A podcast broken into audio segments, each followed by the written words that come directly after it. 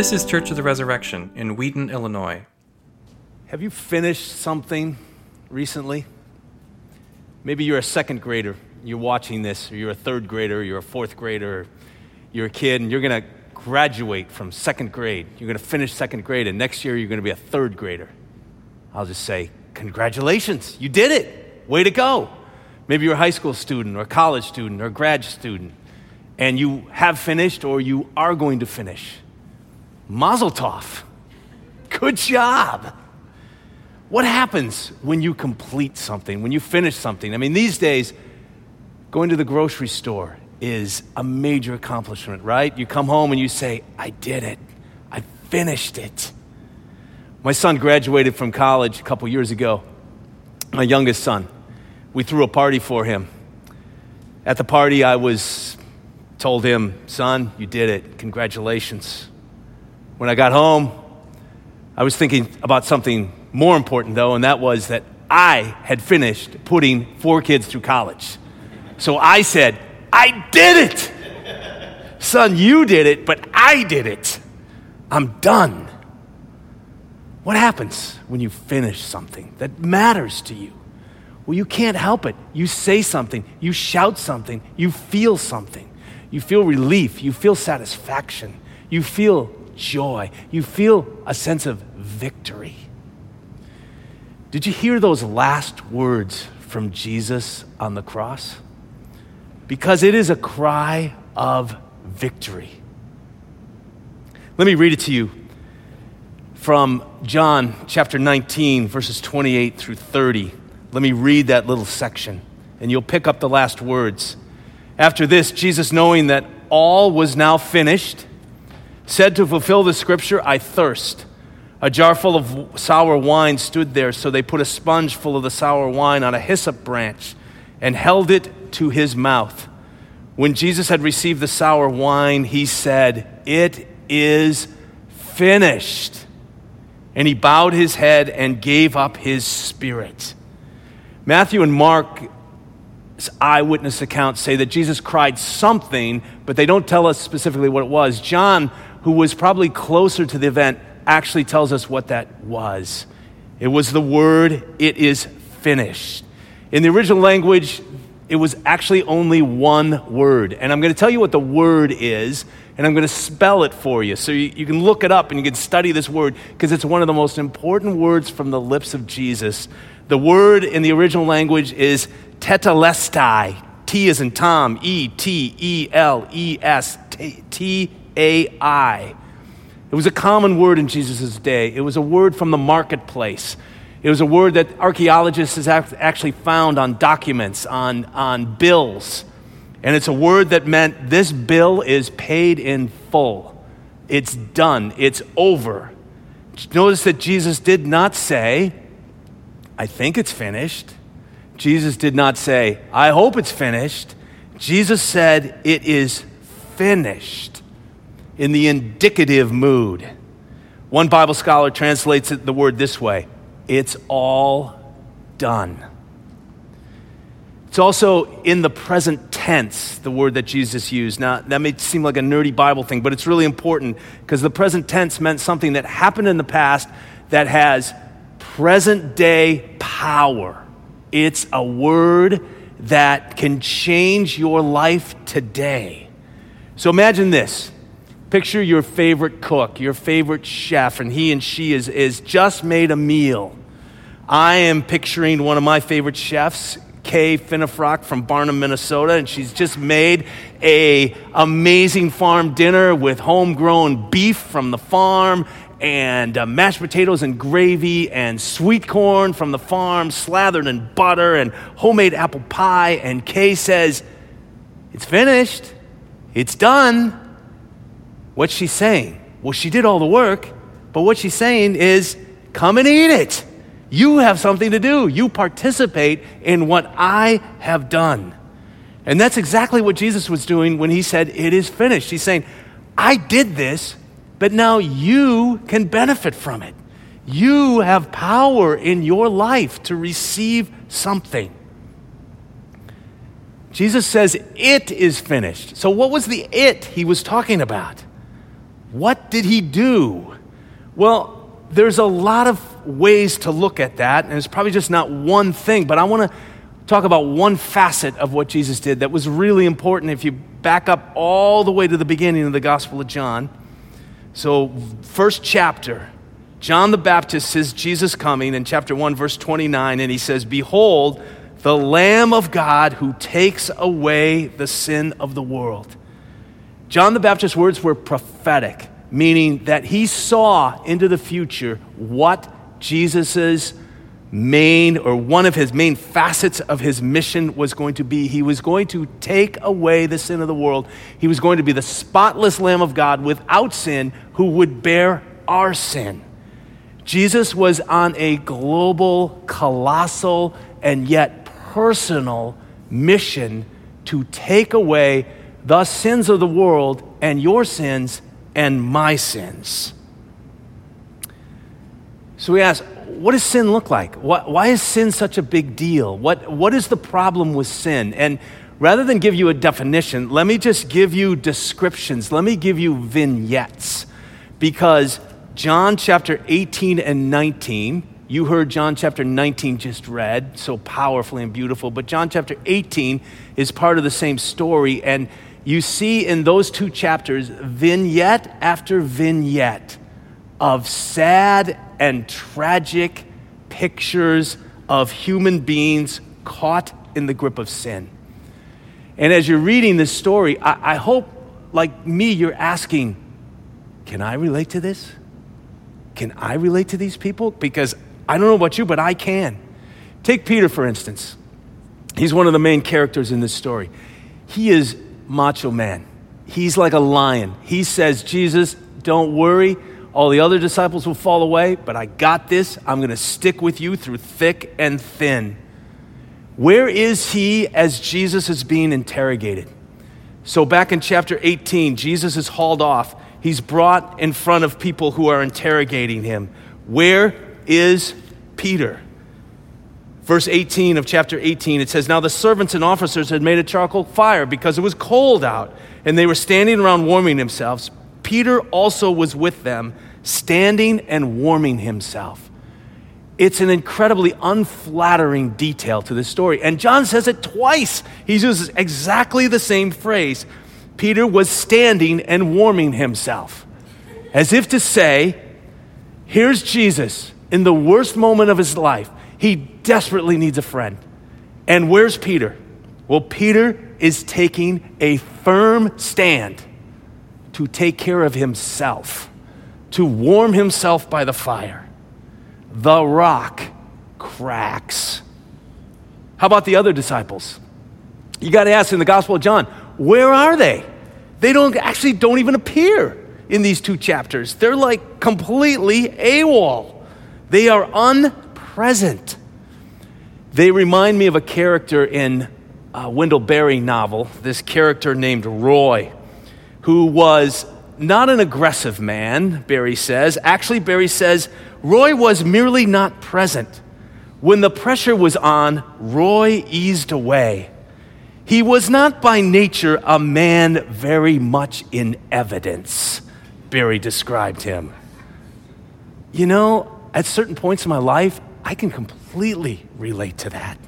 Merely not present. When the pressure's on, easing away. How about the soldiers? They live, let's look at the world from their perspective. They live in a violent world, a world that depends on intimidation and harassment. That's their life, that's their world. So, how do they act? Well, they just do their job. They're doing their job. I mean, a man's got to make a living, right? So they do their duty, they keep their head down, they never stop and think, how am I part of a system that is unjust, that is oppressing people? They never consider that, or they don't seem to. What about the crowds of people? Well, they don't appear so much in John's gospel, but we know from Matthew, Mark, and Luke, the crowds are absolutely convinced that they're right. They're like just going with the flow of a river, except they have no clue that they're actually caught in this vortex of a rapids and they're heading for the cliff, but they just keep going. Now, later on, they might stop and think, What was I thinking? What were we doing?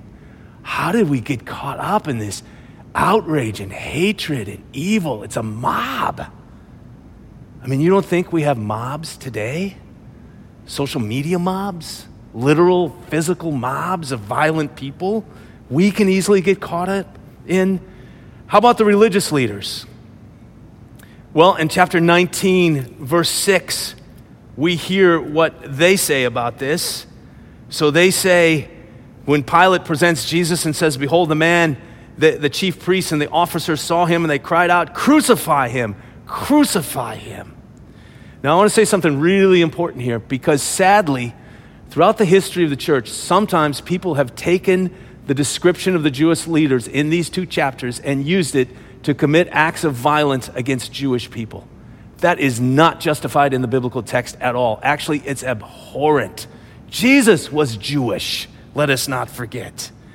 They represent power, people in power, people who have positions of influence over others. And sometimes when you combine that with religion and you don't have the right spirit, it can be a toxic brew.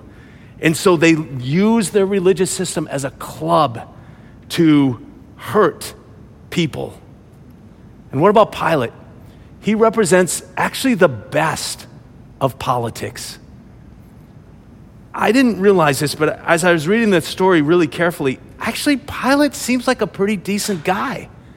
He knows the right thing, he really desperately wants to do the right thing. But he's got this weak spot and they, they know it, and so that they press into it. Look at chapter 19, verse 12. He, they, they threaten Pilate. They say, If you release this man, you are not Caesar's friend. That gets him.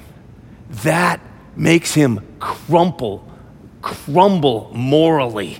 He cannot stand that. Oh, how he wants to be Caesar's friend. Oh, how he wants that status. Oh, how he wants to be in that inner ring of respectability. He is trapped by his own sin. He is a perfect picture of one facet of sin in the Bible. Sin is not just bad things we do, but it is a power that has us in its grip. I don't know about you, but I can relate to that. And Peter or Pilate, he crumbles. So all of them crack. It's a tangled mess. No wonder the Bible says, No one is righteous. No, not one. All have sinned and fallen short of the glory of God. And I want us to see this. Where is Jesus? Where is he? There was a 1995 song by singer Joan Osborne. One of Us was what it was called, and she sings, What if God was one of us? Just a slob like one of us. What if God had a face? What would it look like?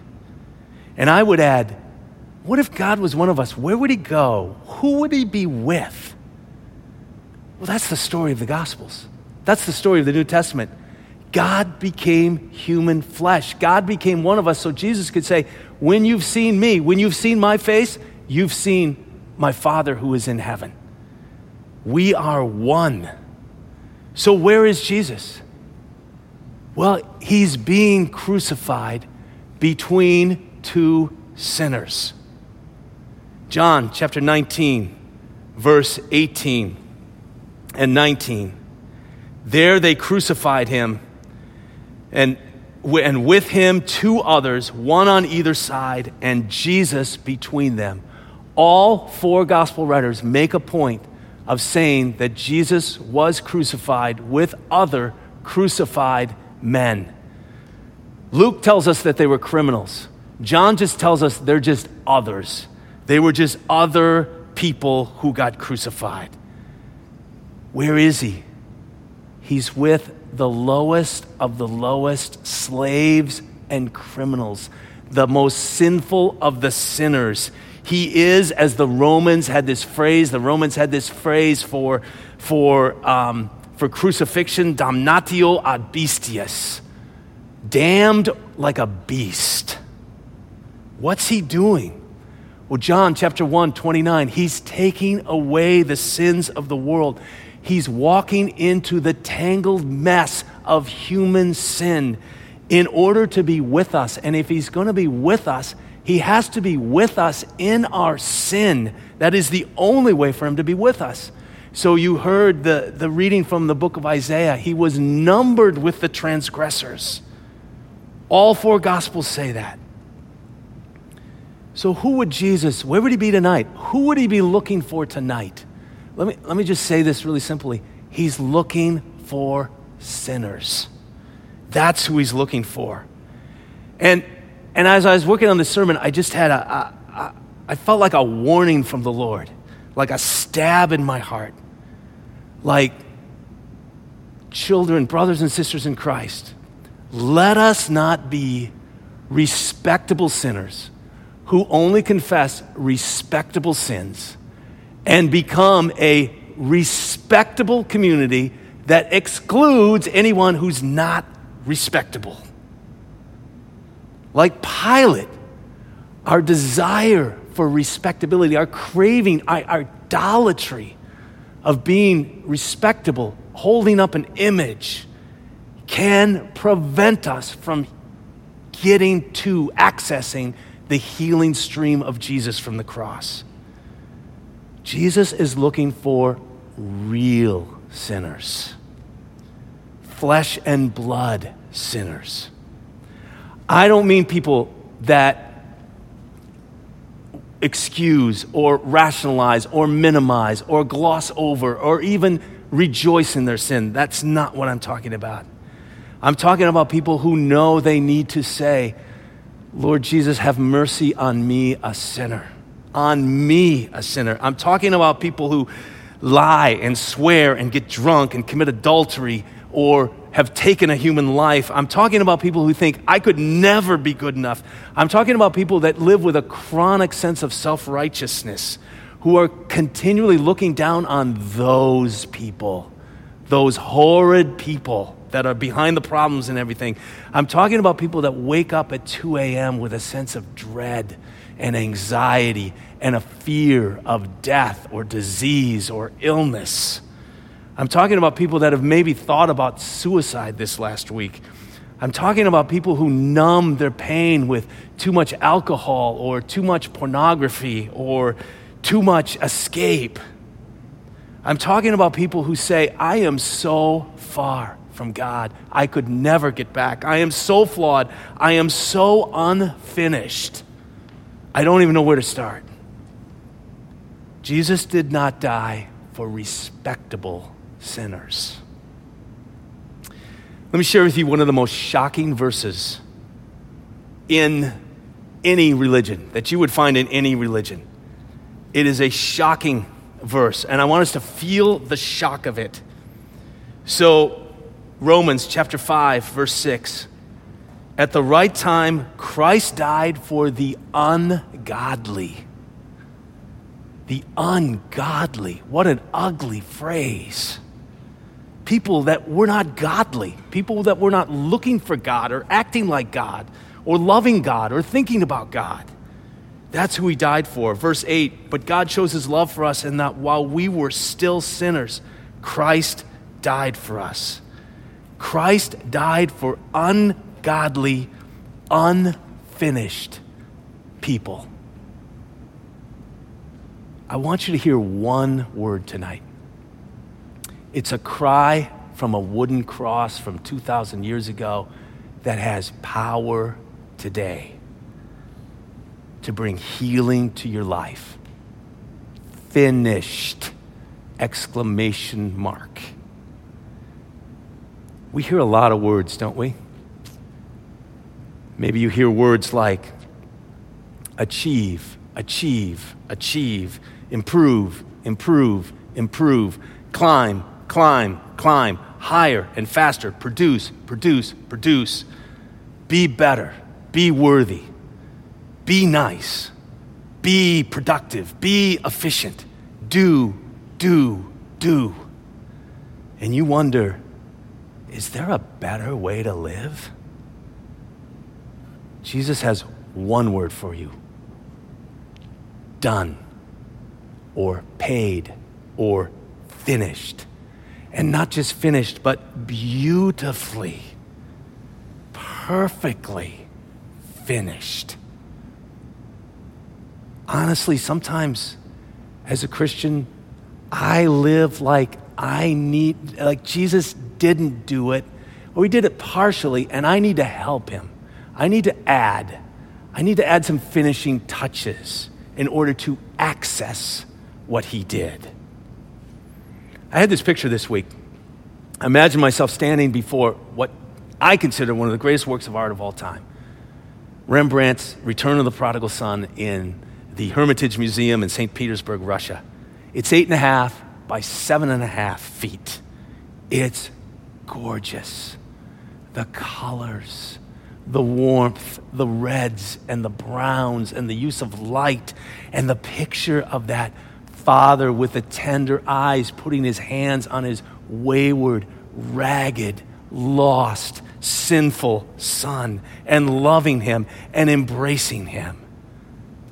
Now imagine I'm standing in line and I pull out a crayon and I go through the security guards and I say, I think I need to fix this up a little bit. Let me touch this up a little bit. You think, you're insane. What are you doing? You can't make it better. You are out of your league. There's nothing you can do. What's your response?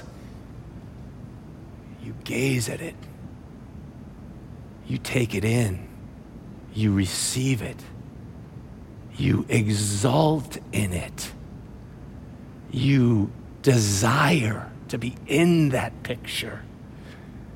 You want to tell others about it. Now, you might be thinking, well, Jesus is not a painting, he's a person. That's true. That's why we need a personal response to what he's done. So you might ask, well, so does that mean I do nothing? No, that's not what the Bible says. Actually, you have a very important response to this. Gospel of John, chapter 3, verse 15, has this great phrase about believing into Jesus, believing into who he is. For God so loved the world that whoever believes in him, whoever believes into him, believe is a word of trust. It's like you step on a ladder and you start climbing up the ladder because you trust that it's not going to collapse on you. That's belief, it's trust. But when it comes to Jesus, it's more like this it's more like saying yes to an engagement proposal. Will you marry me? Yes. I believe. I trust. I receive you. I want to ask if you have never accepted Jesus and what's going on in the world is making you think about a lot of things and making you way more open, I want to pray right now and I'm going to keep it really short and really simple and really non theological and non technical. And I'm just going to say it slowly. And as I pray this, if you want to pray it in the privacy of your home after me, I, I encourage you to do that if you, if you really are ready to do this. So here's the prayer Dear Jesus, I trust in you and I trust in your words. I believe that you died for my sins. I believe that you finished what I could never finish. Take me as I am. Forgive me. I say yes to you as Lord and Savior. I just want to say if you prayed that prayer, would you email me? I don't have anything to give you, and I don't have a lecture for you, and I, I just want to know. I just want to know that, that you did that. And I'd, I'd love to pray for you. And I'd love to hear about your spiritual journey. You can email me at matt at churchres.org. I'll get back to you. I promise. I'll get back to you.